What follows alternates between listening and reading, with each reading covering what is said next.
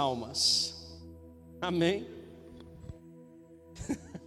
Você está comigo? Irmãos, dizem aproximadamente que 150 mil pessoas morrem por dia no mundo. Isso dá uma média de duas pessoas a cada segundo. Eu fiquei impressionado com isso. E o problema é que muitas dessas pessoas elas morrem sem conhecer a Jesus. Você está comigo? Muitas pessoas morrem sem receberem a salvação. E como a gente vai falar sobre amor às almas, e não é novidade para ninguém que Jesus, ele quando ele vai subir aos céus, antes disso ele comissiona os discípulos para ir por todo mundo e pregar o evangelho a toda criatura. Amém? Por que, que Jesus fez isso? Porque a mensagem precisava se espalhar. A mensagem não podia ficar somente em Jerusalém, onde aconteceu a crucificação de Jesus e a ressurreição de Cristo. O mundo precisava saber que Deus se fez carne, amém? E que ele se sacrificou pela humanidade.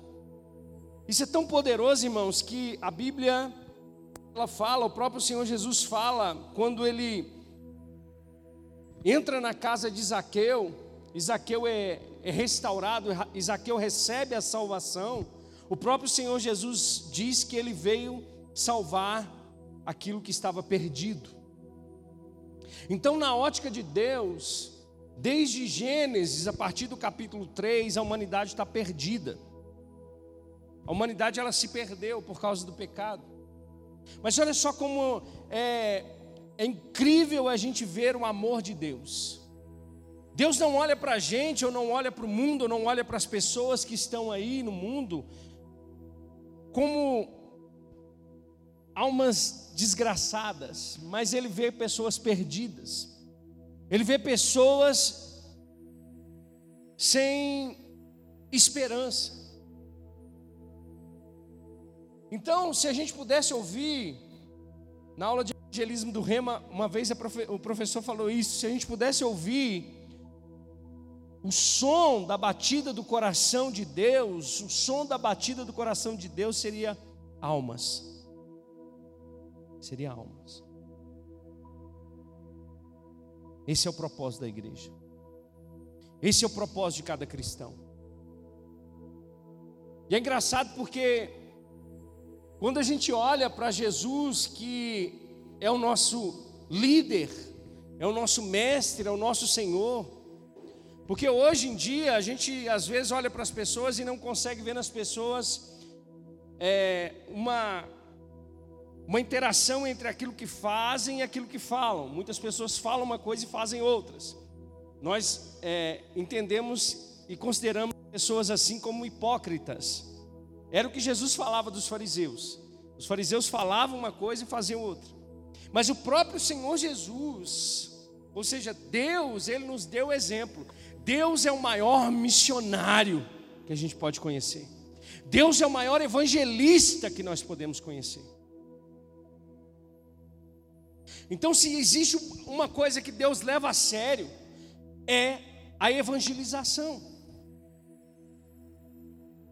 E Deus falou uma coisa comigo, e, e, e é uma coisa muito interessante, porque se você tivesse um milhão de dólares no seu bolso e uma pessoa chegasse perto de você e pedisse para você investir esse dinheiro em algo que não gerasse para você frutos, você investiria nisso? Você investiria em algo que você sabe que você vai perder? De maneira nenhuma, não é verdade? Agora olha para você ver.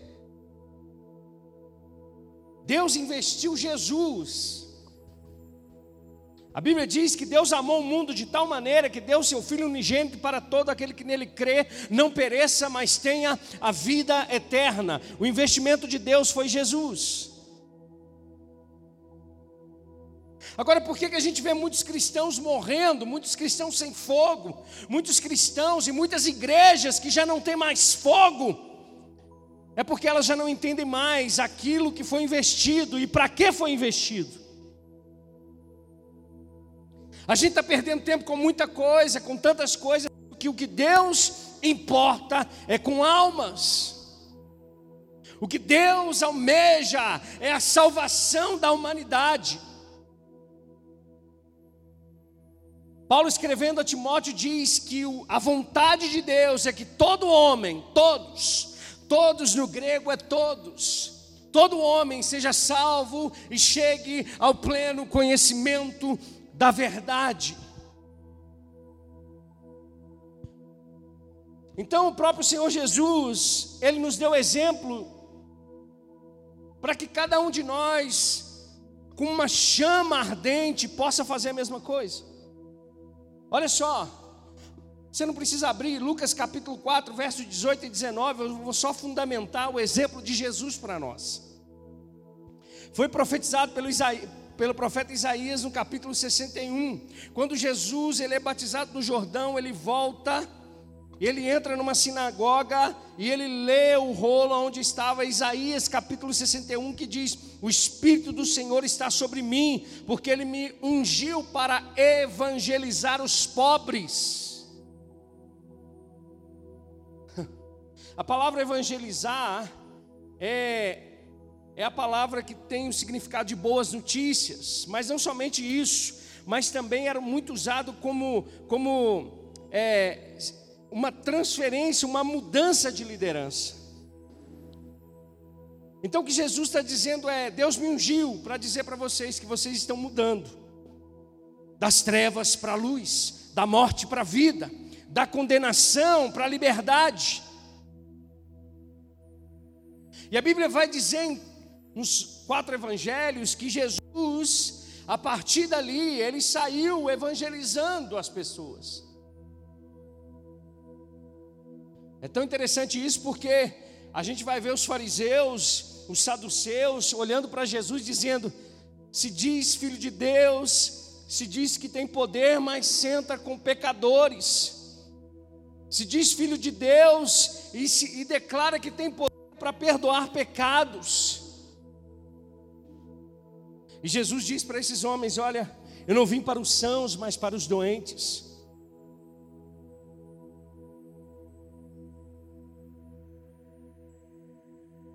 Mateus capítulo 28 vai falar da grande comissão.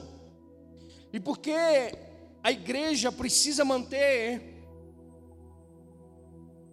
E eu, eu aqui vou, vou, vou falar para você que não é um departamento, mas que a igreja que somos nós precisa manter viva essa chama, porque é através dela que Deus manifesta o seu poder. É através da evangelização que Deus vai se manifestar para os outros.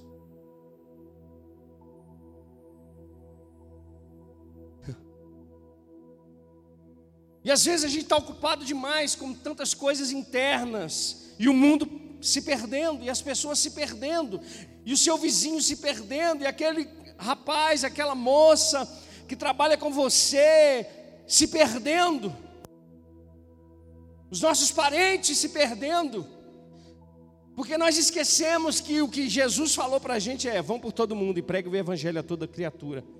Aquele que crê e for batizado será salvo, aquele que não crê já está condenado. Nós estamos esquecendo, irmãos, que as pessoas estão morrendo, indo para o inferno.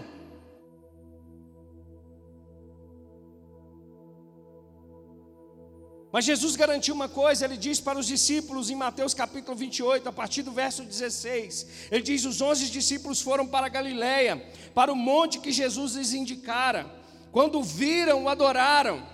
Eu fico imaginando na alegria dos discípulos, porque Jesus tinha morrido e agora eles estavam vendo Jesus de novo.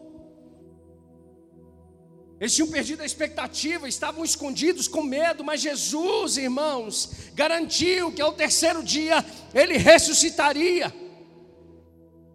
E ele ressuscitou. E os discípulos adoraram a Jesus, mas alguns duvidaram, e Jesus aproximou-se deles e disse: Foi-me dado toda a autoridade nos céus e na terra. Preste atenção aqui, isso deve encher o nosso coração de temor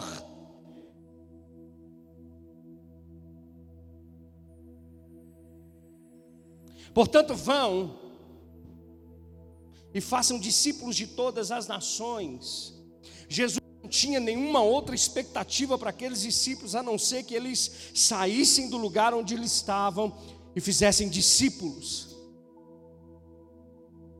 E fazer discípulo de Jesus é levar a boa nova do Evangelho, é levar as boas notícias. E toda boa notícia, no caso do Evangelho, começa com uma má notícia. Qual é a má notícia?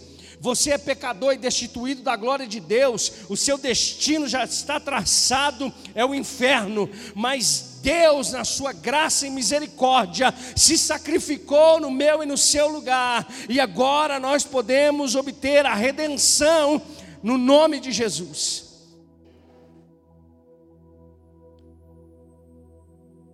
Jesus vão por todo mundo e façam discípulos de todas as nações, batizando-os em nome do Pai, do Filho e do Espírito Santo, ensinando-os a obedecer tudo o que eu os ordenei a vocês. E a chave está aqui, irmãos, a chave do fogo da igreja, a chave que mantém o fogo de um cristão acesa, é que enquanto nós estamos caminhando para aquele grandioso dia, nós estamos discipulando, evangelizando o mundo, e a Bíblia vai dizer, e ele diz: e eu, eu, eu estarei com vocês até o fim dos tempos. Jesus garantiu que enquanto nós estivermos fazendo aquilo que Ele diz para nós fazermos, Ele estará conosco. Você consegue entender? O autor do livro, Mantendo uma Vida em Chamas, ele, ele, ele dá um testemunho muito forte sobre isso, sobre a importância de compreender que o principal objeto da igreja é evangelizar o mundo. Ele experimentou um avivamento grandioso em uma igreja que entendeu isso. E durante muito tempo a igreja ela saía das quatro paredes, ela evangelizava aqueles que estavam perdidos, todos os cristãos estavam comprometidos com o Evangelho, em anunciar as boas novas do Evangelho, e eles experimentaram um grande avivamento, a qual a igreja cresceu extraordinariamente, ao ponto deles tomarem uma decisão. Eles chegaram em, um denominador comum que eles precisavam parar de evangelizar para discipular aqueles que já tinham chegado. Porque a própria Bíblia diz: preguem e discipulem. Mas Jesus não disse: enquanto vocês discipulam, param de evangelizar. Foi quando eles experimentaram esse fogo diminuir a cada dia. Porque ao invés de continuar fazendo aquilo que eles precisavam fazer, eles agora já estavam preocupados com com a estrutura, com o rebanho, com aqueles que estavam dentro da igreja. Mas por que isso acontece, pastor? Porque foi Jesus que prometeu: enquanto vocês estão indo por todo mundo pregando o Evangelho, eu vou estar com vocês. E aonde Deus está, as coisas acontecem. O poder de Deus é manifestado, a graça e o poder de Deus é manifestada. A gente vai ver na história, na trajetória da igreja, muitos momentos de trevas, muitos momentos difíceis que a igreja passou. Até postei ontem, que foi indicação do José Marcos.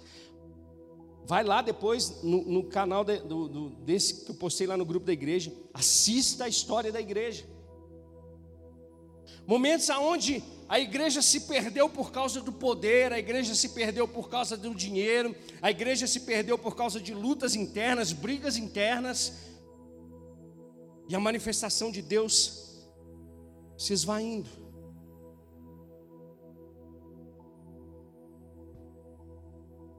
E muitas das vezes hoje, como cristãos, a gente vem na igreja para se abastecer, e Deus está querendo dizer para você: enquanto você está vindo, você tem a oportunidade de experimentar o meu poder falando do meu amor para os outros.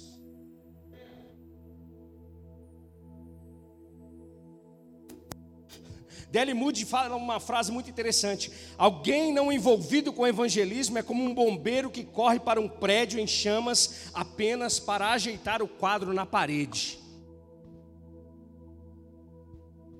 Quem não está envolvido com o evangelismo ou a evangelização do mundo é como um bombeiro que vê o prédio pegar fogo e entra lá dentro só para ajustar o quadro. Você consegue entender? Que de repente o problema não é com uma igreja vazia, mas é que nós estamos vazios do propósito de Deus. Porque enquanto existem cristãos com propósito, porque enquanto existem cristãos que compreenderam aquilo que Jesus falou, você é como uma ponte entre o seu coração e o coração do perdido, a qual Deus passa por ele para alcançar aquele que está do outro lado. E a gente às vezes se fecha, e às vezes a gente não quer ter atrito com as pessoas. Às vezes a gente não quer experimentar do poder de Deus, porque a gente acha que o poder de Deus. Charles Spurgeon diz que evangelizar é um mendigo falando para outro mendigo onde encontrar pão. Porque a gente estava perdido. E se você está aqui hoje é porque alguém falou de Jesus para você. E eu estava pensando, e às vezes a gente, assim, irmãos, às vezes a gente fala, meu Deus, que não está valendo a pena todo o esforço, todo o trabalho. Mas eu pensei em mim. Eu lembro quando a Ana começou a me evangelizar, irmãos, que luta que era. Eu brigava com ela todo dia. Mas é, é, ela não me evangelizou para mim ser um pastor. Ela só queria me ver salvo. Ela só entendia o meu destino, para onde eu estava caminhando, e ela falava de Jesus para mim. E hoje eu sou um pastor. E talvez você está assim, ah, mas esse vizinho aí não vai dar nada. Talvez ele é um próximo Billy Graham. Ah, mas esse parente, essa criança, será que vale a pena investir tanto em criança? Irmãos,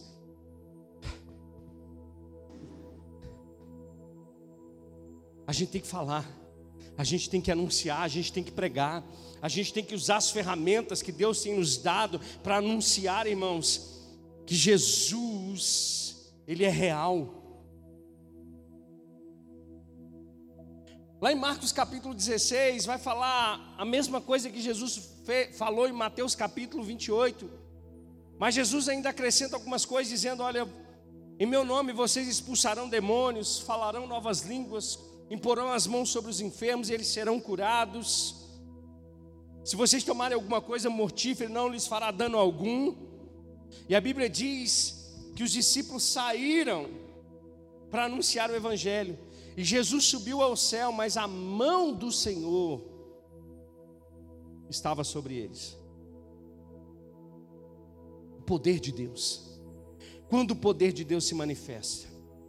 Quando você anuncia. É quando o mendigo que encontrou o pão fala para outro mendigo que ainda não achou a comida verdadeira e diz: Eu vou te mostrar onde tem pão de verdade. Você está comigo? Porque às vezes a gente não está experimentando esse fogo do Espírito sobre nós. Porque a gente só está recebendo, recebendo, recebendo, recebendo, recebendo, recebendo, recebendo. Mas a gente não está dando nada. A gente não está oferecendo nada. Deus espera dos seus filhos um comprometimento com a sua obra.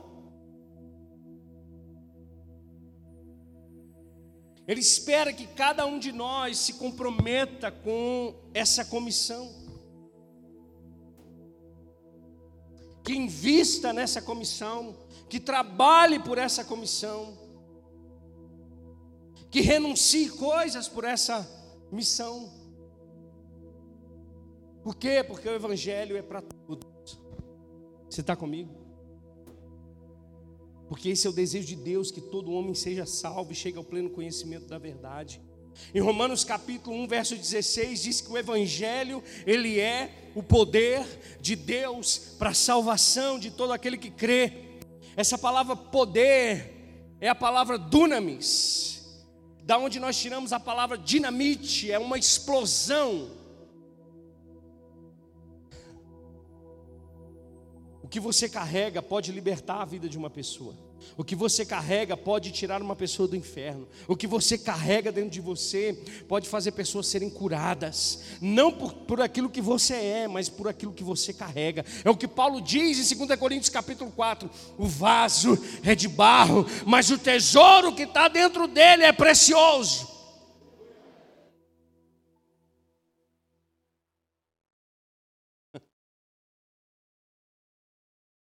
O Evangelho é o poder de Deus. Agora, essa palavra dunamis também, ela, ela dá um, um, um tom de um grande exército se movimentando. Um barulho de um grande exército se movimentando. Se nós, como eclésia, queremos experimentar o poder de Deus, nós vamos precisar abrir as nossas bocas nós vamos precisar sair das quatro paredes, nós vamos precisar evangelizar aqueles que estão perdidos.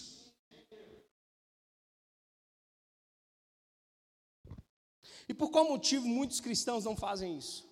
Porque as pessoas às vezes pensam assim: esse é o trabalho do pastor, é o trabalho do evangelista, é o trabalho do mestre, do profeta, do apóstolo. Porque muitos cristãos não fazem isso porque pensam que talvez precisa conhecer a Bíblia de Gênesis Apocalipse, porque às vezes precisam, é, acham que é somente conhecer. Outros não fazem porque tem medo, porque tem medo de falar em público, porque tem dificuldades com a rejeição. Ah, eu vou falar do evangelho para fulano de tal, mas ele vai me chamar de religioso. de quadrado, sei lá, nem sei se tem essas gírias hoje mais, ou de fora do, do tempo. A gente tem medo porque às vezes as pessoas vão achar que a gente está invadindo a privacidade delas. Mas deixa eu dizer para você, elas estão indo para o inferno. Isso não te incomoda? Isso não te deixa angustiado? Isso não te deixa desesperado? Quando um ente querido morre você teve a oportunidade de falar de Jesus para ele, você não falou. E você fica pensando assim: ah, pastor, vai que né? Vai que de repente. Vai que né o que, irmãos? A Bíblia diz em Hebreus 9, 27 que ao homem é dado o direito de morrer uma única vez, e depois disso, o juízo.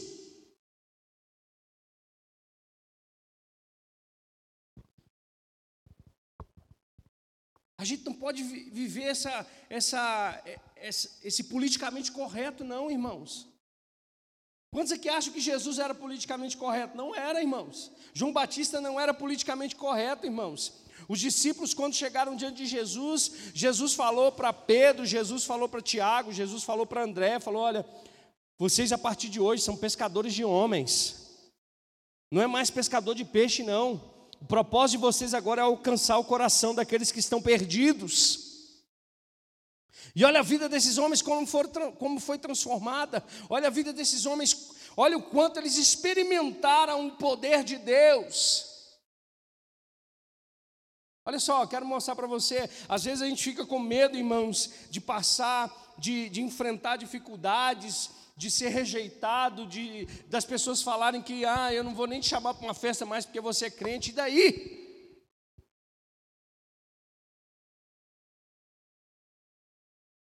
Atos capítulo 4, verso 23, olha só. Quando foram soltos, Pedro e João voltaram para os seus companheiros e contaram tudo o que os, chefes dos sacerdotes e os líderes religiosos tinham lhe dito. Ouvindo isso, levantaram juntos a voz, dizendo: Ó soberano, Tu fizestes os céus, a terra, o mar e tudo que neles há. Tu falaste pelo Espírito Santo por boca do seu servo, nosso pai Davi, porque se enfurecem as nações e os povos conspiram em vão, os reis da terra se levantam, se levantam e os governantes se reúnem contra o Senhor e contra o seu ungido. De fato, Herodes e Pôncio Pilatos reuniram-se com os gentios e com o povo de Israel nessa cidade para conspirar contra o teu santo servo Jesus, a quem ungiste. Fizeram que o teu poder e a tua vontade haviam decidido de antemão que acontecesse. Agora, Senhor, considera as ameaças deles e capacita os teus servos para anunciarem a tua palavra corajosamente Estende a tua mão para curar e realizar sinais e maravilhas por meio do nome do teu santo servo Jesus. Depois de orarem, tremeu o lugar em que estavam reunidos todos, ficaram cheios do Espírito Santo e anunciavam corajosamente a palavra de Deus. E olha só, da multidão dos que creram, uma era mente, um coração. Ninguém considerava unicamente sua coisa alguma, mas compartilhava tudo o que tinham com todos. Com grande poder, os apóstolos continuavam a testemunhar da ressurreição de Jesus, e grandiosa graça estava sobre todos eles. Irmãos, hoje é fácil. Na época dos apóstolos, eles estavam indo para o templo orar, o coxo estava lá, o coxo pediu dinheiro, eles, eles disseram: Olha, não tenho prata e nem ouro, mas o que eu tenho eu te dou. Em nome de Jesus o Nazareno, levanta e anda. O menino saiu, levantou e foi direto para dentro do templo, pulando e adorando a Deus. Você acha que o sinédrio, que os religiosos bateram palma? Chamaram Pedro e João, prenderam eles, falaram: vocês não vão falar mais sobre Jesus, vocês não vão ensinar mais sobre esse nome. E eles tomaram a decisão: acaso nós vamos deixar de obedecer a Deus para obedecer a homens? Tomaram um pau, mas viram que não podia deixá-los presos, soltaram. Ao invés de ir embora para casa e dizer, vamos largar esse negócio de evangelizar para um lado, que esse negócio não está funcionando. A gente está apanhando.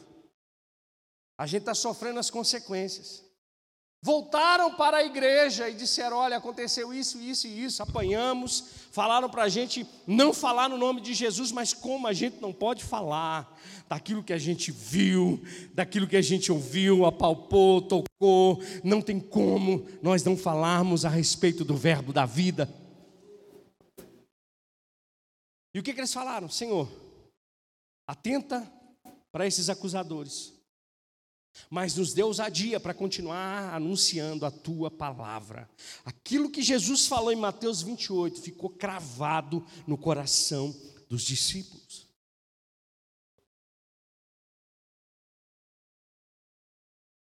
Que tipo de igreja a gente está sendo? Que tipo de cristão a gente está sendo? Quais são as nossas prioridades?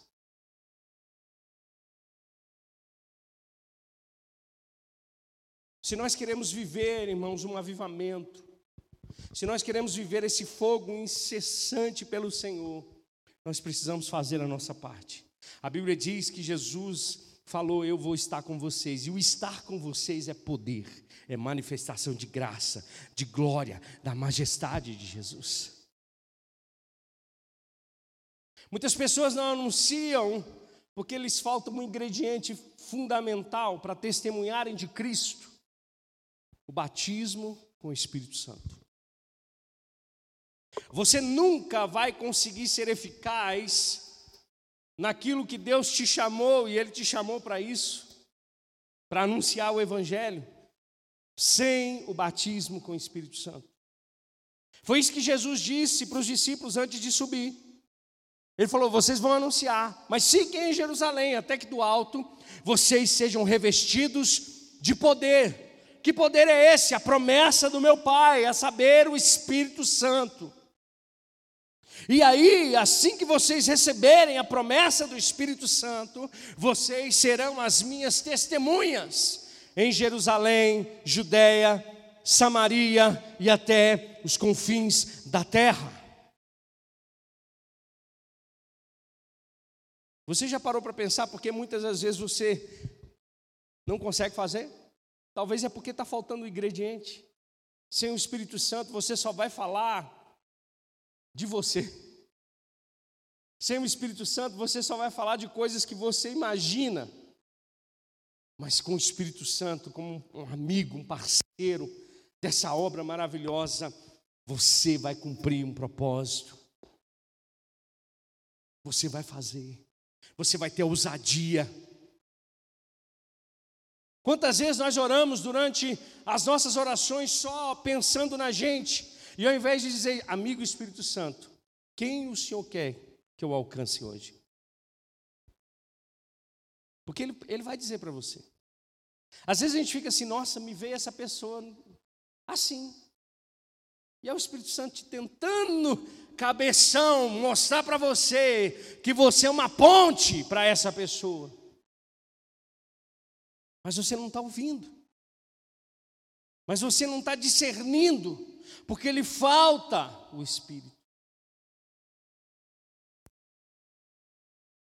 Porque lhe falta esse conhecimento de que Ele está em você para te revestir para que quando as coisas não acontecerem da maneira que você imagina, por exemplo, você ter a oportunidade de falar e a pessoa rejeita, e você vai ficar cheio de complexo, dizendo: ah, nunca mais vou dizer, nunca mais vou fazer, porque é, rejeitou a minha mensagem, porque né, não aceitou o meu convite de ir para a igreja.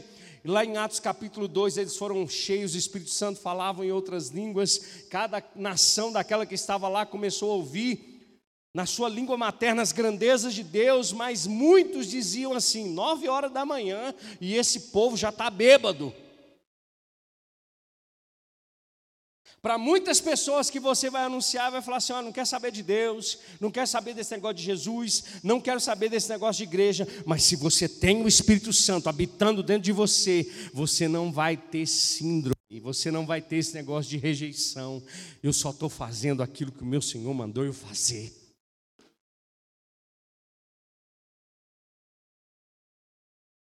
Eu só estou mantendo a minha chama acesa.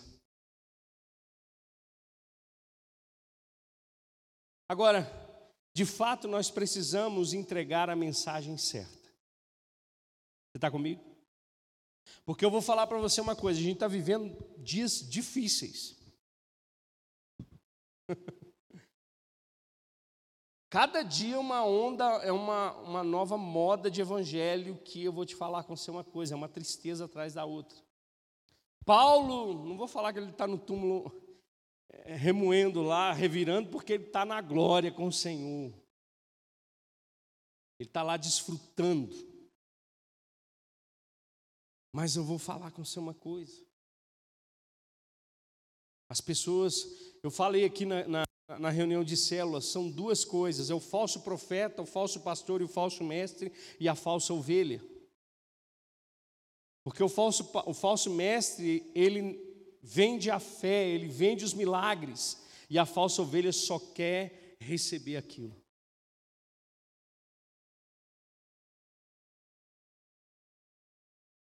A gente tem que pregar a mensagem certa. A gente tem que falar, irmãos, presta atenção aqui. Crente, vida eterna, inferno, existe. A vida eterna, ela começa na sua convicção do que Jesus Cristo fez por você. A vida eterna, sabe o que, que é? João capítulo 17, verso 3.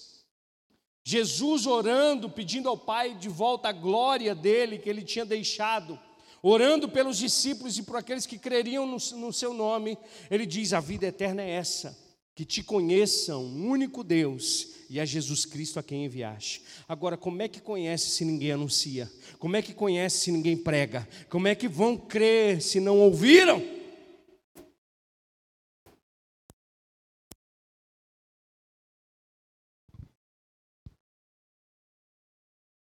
O que, que você está fazendo? O que, que nós estamos fazendo? Pastor, eu tenho problema demais na minha vida para cuidar da vida dos outros. Eu vou, eu vou te chamar de ordinário. Porque alguém pregou o evangelho para você e você vai viver uma eternidade com Deus.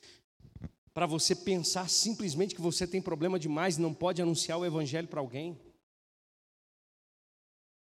que não pode parar um tempo e orar pela salvação. Pastor, posso orar pela salvação? Pode. Paulo orava pela salvação dos israelitas em Romanos capítulo 10. Ele chega a dizer: Eu prefiro perder a minha para que eles conquistem a deles. Mas a gente está acomodado demais. Por quê? Porque a gente já tem a nossa passagem comprada e paga para a eternidade com Deus. O resto que corra atrás.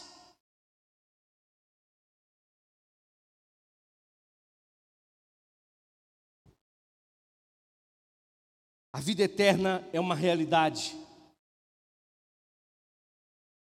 Agora, o inferno também ele existe.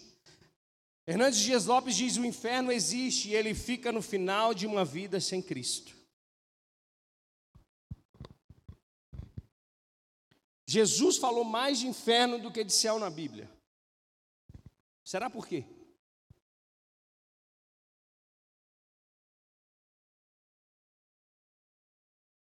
Eu vou, eu vou ler alguns textos com você que fala sobre o inferno.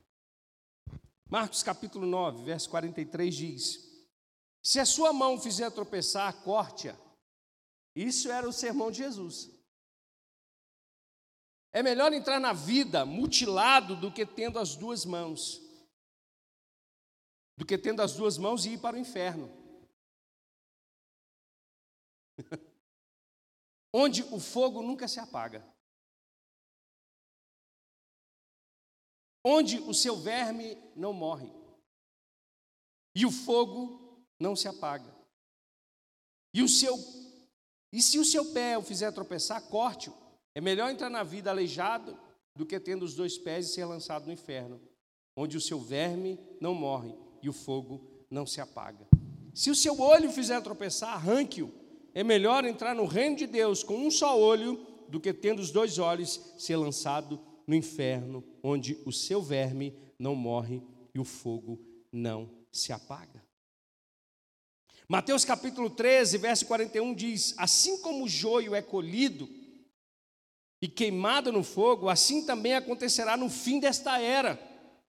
O filho do homem enviará os seus anjos, e eles tirarão do seu reino tudo o que fizer, tudo o que faz cair no pecado e todos que praticam o mal eles o lançarão na fornalha ardente, onde haverá choro e ranger de dentes. Então os justos brilharão como o sol no reino de seu Pai. Aquele que tem ouvidos, ouça. Apocalipse capítulo 20, verso 13. Depois vi um grande trono branco e aquele que nele estava sentado. A terra e o céu fugiram da sua presença e não se encontrou lugar para eles. Irmãos, Jesus hoje é o Cordeiro. Agora você imagina, você imagina Jesus desse jeito aqui? Por que, que a gente não imagina? Porque a gente já está do lado dele. Mas tem gente que não vai estar. Tá. E tem gente que não vai estar tá porque a gente está negligenciando a evangelização. Porque a gente não investe. Porque a gente não para um tempo para poder falar com as pessoas. Porque a gente não tem coragem, porque a gente tem medo, porque é politicamente correto não falar de religião, de, de salvação para as pessoas. Olha só, vi também os mortos, grandes e pequenos, em pé diante do trono, e livros foram abertos. Outro livro foi aberto, o livro da vida. Os mortos foram julgados de acordo com o que tinham feito, segundo o que estava registrado nos livros. O mar entregou os mortos que nele havia, e a morte e o inferno entregaram os mortos que nele havia, e a cada um foi julgado de acordo com o que tinha feito. Então a morte e o Hades e o inferno foram lançados no lago de fogo. O lago de fogo é a segunda morte.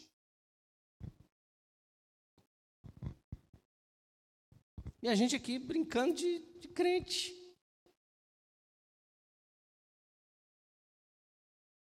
E a gente aqui entrando ano e saindo ano sem falar de Jesus para ninguém, sem falar do amor de Deus, sem falar do juízo de Deus, sem falar da vida eterna, sem falar do inferno, sem falar de pecado, sem falar de justiça.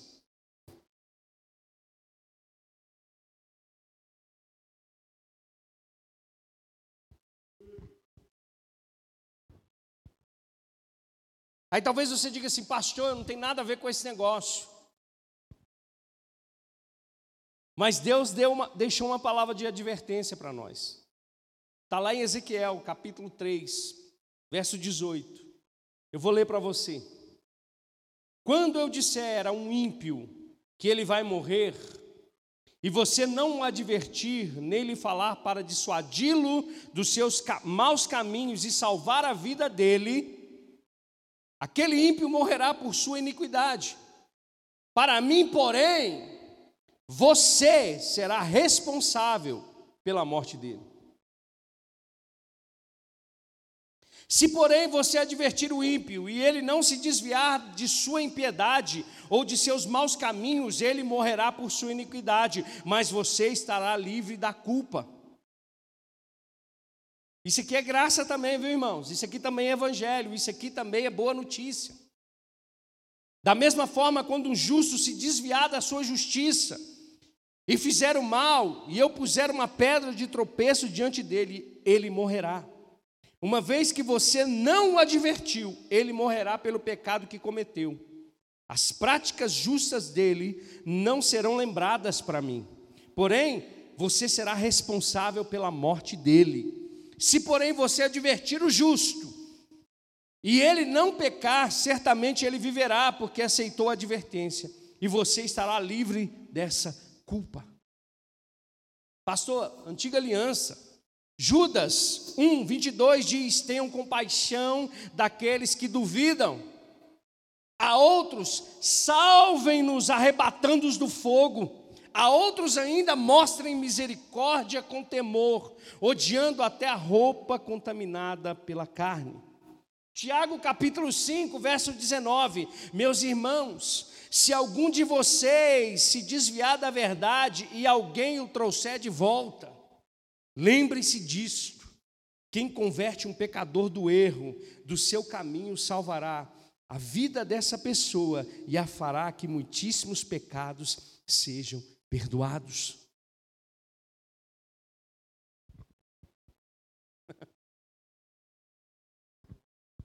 Você pode dizer glória a Deus de vez em quando?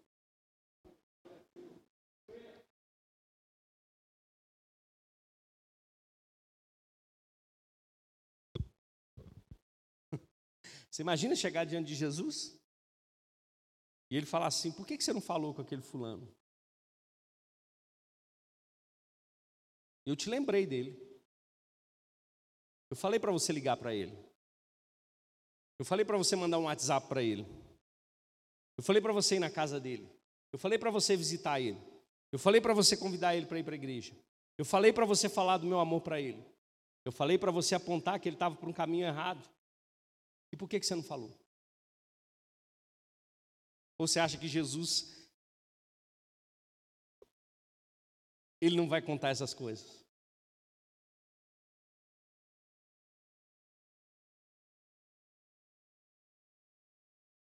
O que, que a gente está fazendo com a igreja do Senhor? Que tem sido a nossa maior preocupação? Essas cadeiras podiam estar cheias de pecadores se arrependendo agora. Mas a gente só quer cultuar. A gente só quer levantar as mãos e dizer: Senhor, eu te adoro. E Ele está dizendo: Como você me adora?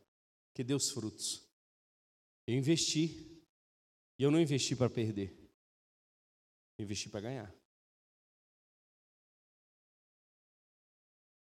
E por último, para finalizar, para você ir embora feliz, o seu testemunho presta para alguma coisa. Amém? Como é que o meu testemunho presta, pastor? Pergunta para você mesmo. O que Jesus fez na sua vida? O que, que ele fez na sua vida? Como é que ele te ajudou? Como é que ele te curou? Aonde ele te fortaleceu? Do que, que ele te libertou? Como é que ele te protegeu? De que maneira ele supriu a sua necessidade? Como você se sente ao saber que está salvo para toda a eternidade? O que o perdão de Cristo fez por você? Você sabe responder essas coisas? Então, é a forma de você evangelizar uma pessoa. Porque aquilo que nós recebemos de graça, nós devemos dar de graça.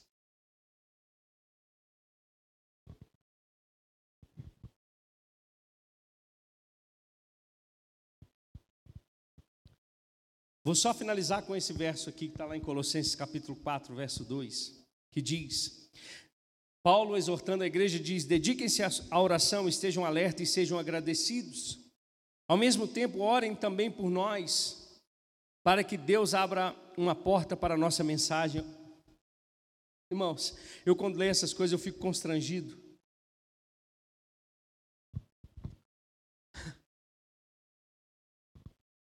Cara que sofreu por Jesus, que morreu por Jesus, e a única, a única oração dele é: orem para que Deus abra uma porta para eu continuar pregando.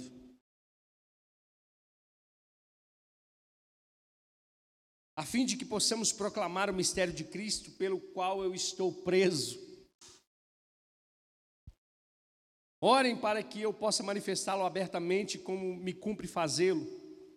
Aí Paulo termina dizendo: sejam sábios no procedimento para com os de fora. Aproveitem ao máximo todas as oportunidades. O seu falar seja sempre agradável e temperado com sal, para que saibam como responder a cada um. Você está comigo?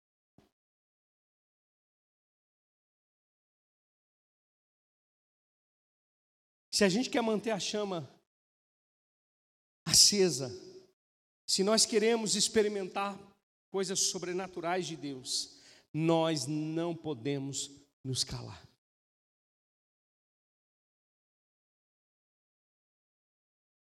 Você é como um megafone na boca de Deus. Sabia disso? Que isso, pastor? Vou encerrar mesmo agora, fica de pé comigo. Eu quero ler com você.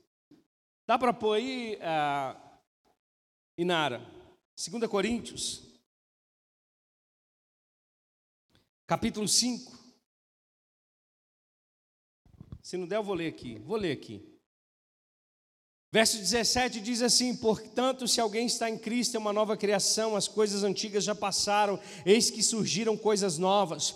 Tudo isso provém de Deus, que nos reconciliou consigo mesmo por meio de Cristo e nos deu o ministério da reconciliação, ou seja, que Deus em Cristo estava reconciliando consigo o mundo, não levando em conta os pecados dos homens, e nos confiou a mensagem da reconciliação. Portanto, somos embaixadores de Cristo, como se Deus estivesse fazendo o seu apelo por nosso intermédio.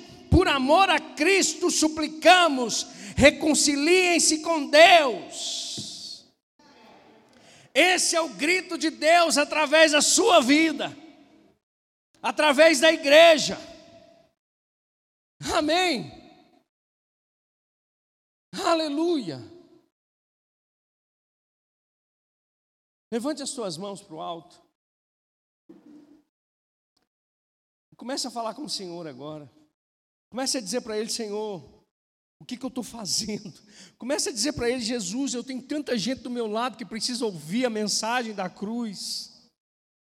Tem tanta gente do meu lado que precisa de um testemunho. Tem tantas pessoas, Pai, que eu conheço que passam por mim e que eu posso falar de Jesus para elas, mas elas passam e eu fico sem coragem para anunciar. Pede a Deus agora ousadia, pede a Deus agora intrepidez, pede a Deus agora o Espírito Santo, peça ao Senhor para fazer com que esse fogo queime no teu coração, peça a Jesus para que você não perca nenhuma oportunidade, peça a Ele nessa noite para que a porta, para que Ele abra uma porta para você anunciar, uma alma vale mais do que o mundo inteiro para Jesus, uma alma vale mais do que o mundo inteiro para Deus. Deixa a birra de lado, deixa, sabe, as rejeições de lado. E diga para o Senhor, Jesus, eu quero ser esse megafone. Eu não quero ser esse bombeiro que vai entrar nesse prédio com fogo só para acertar o quadro. Eu quero tirar aquele que está queimando lá de dentro, Pai. Eu quero ser como esse mendigo que achou o pão da vida e que diz para os outros mendigos assim: Olha, eu encontrei o lugar onde tem pão de verdade. Jesus tem misericórdia de nós, tem compaixão de nós, Senhor. Nós oramos essa noite e suplicamos o teu perdão, a tua misericórdia, suplicamos a tua graça, Pai. Que nessa noite, Pai, sejamos revestidos, sejamos revestidos, Pai, de um batismo, nesse desejo de anunciar as boas notícias do Evangelho, Senhor. Que sejamos levados para esse lugar, Deus Senhor Jesus, quantas pessoas agora estão indo para o inferno, e nós, Pai, com as nossas bocas cerradas, quantos entes queridos, Pai, precisam ouvir, serem confrontados, mas nos falta coragem, nos falta, oh Deus, intrepidez, Pai, oh Deus, nos unja com Teu Espírito, assim como o Senhor foi ungido para evangelizar, Pai amado, aqueles que estão perdidos e cativos. Ó oh Deus, existe uma promessa do Senhor, a qual o Senhor estaria conosco. Esse estar conosco, Pai, é que nós precisamos. Que sejamos ousados, que sejamos corajosos, Pai. Que coloquemos de lado toda frustração, todo medo, toda apatia, todo comodismo toda indiferença, Pai. E que o Senhor nos batize com um espírito de desejo pelas almas, Senhor. Desejo pelas almas, Jesus. Desejo por aquilo que o Senhor deseja, Jesus. Anseio, Pai, de sermos instrumentos nas tuas mãos. Anseio, Pai, de experimentarmos um avivamento onde pecadores destituídos da tua glória, ao ouvirem a boa notícia do Evangelho, se arrependam e recebam o perdão dos pecados, Pai. Eu oro, Pai, eu oro, eu oro por esse batismo no nosso meio, Jesus.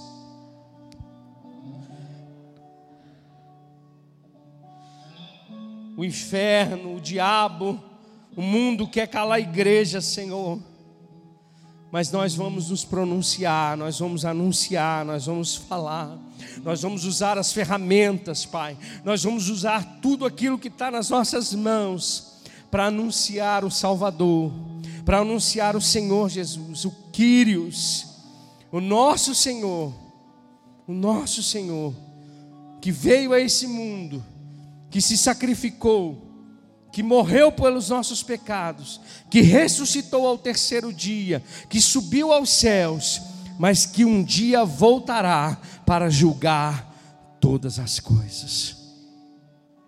Que o Senhor nos ajude, Pai, e que o Senhor tenha misericórdia de nós, em nome de Jesus. Amém? Sai daqui nessa noite, encorajado, irmão a viver um evangelho diferente. Em nome de Jesus. Amém? Nós já vamos encerrar. Quero te dar a oportunidade para trazer o seu dízimo, sua oferta. Amém? Se você trouxe, em nome de Jesus, pode ofertar se você desejar. Em nome de Jesus. Aleluia. Louvado seja o Senhor Jesus. Já vou orar pelas ofertas. Lembrando que amanhã às 21 horas nós temos culto fora de hora aqui na igreja, com os jovens, amém? Então se você puder vir às 21 horas, eu acho que o Elvis está com uma série de mensagens sobre ídolos do coração ou as lentes do, as lentes do Evangelho. As lentes do Evangelho. Então, traga mais jovens para a gente poder estar tá participando em nome de Jesus. Domingo é o nosso culto de primícias, amém? Se você puder trazer o seu alimento, cesta básica, Irmão, semeia, amém? Aquele que semeia não fica sem colheita. Amém? Vem cá, Adri. Adri vai dar um recado aqui rapidinho. Paz, irmãos. É, só pegando um gancho no que o Eduardo falou antes de dar o recado. O Patrick havia pedido, além da cesta básica, se você puder trazer um iogurte, uma fruta, um legume, traga também, porque é, ele havia dito que uma criança é, que ele conversou, essa criança precisava dessas coisas. Então, se você puder, além do alimento, trazer algo, tá? Então, abençoe. E eu queria dar um recadinho para os pais. Tem crianças com raiva de mim. Vou falar. Mas olha só, é, a gente teve uma reunião na terça-feira, o Ministério Infantil. Nós terminamos uma série de mensagens falando é, sobre Atos dos Apóstolos, sobre a igreja primitiva. A gente acabou, deve ter uns dois domingos, mais ou menos, essa, essa série de mensagens. E agora a gente precisa formular algo para as crianças, porque as nossas aulas são todas intencionais, amém? A gente não sai só despejando as coisas nas crianças, não. É algo para que elas é, é, aprendam, é, guardem, é, levem para a vida inteira, tá? Então, a gente vai formular essas aulas para as crianças e a gente vai voltar às aulas com elas só no dia 20 de fevereiro. Tá? Então, a gente ainda tem dois domingos aí pela frente sem aula. Para os maiores. Os pequenos não vão ter aula, mas depois do louvor eles vão subir tá? Para ficar com os professores lá em cima. Tá? Então, gera expectativa no coração, Radassa. Davi também já brigou comigo. então, gera expectativa. A gente vai ter uma aula muito legal. Vai ter aulas para vocês poderem é, aprender e, e, experimentar. É o que a gente espera que as crianças é, a, aproveitem. Experimente daquilo que a gente está ensinando. Tá? E dia 13, eu quero fazer um. Dia 13 não, dia 13 é domingo. Dia 12. Você tem compromisso dia 12, amor? No Rema?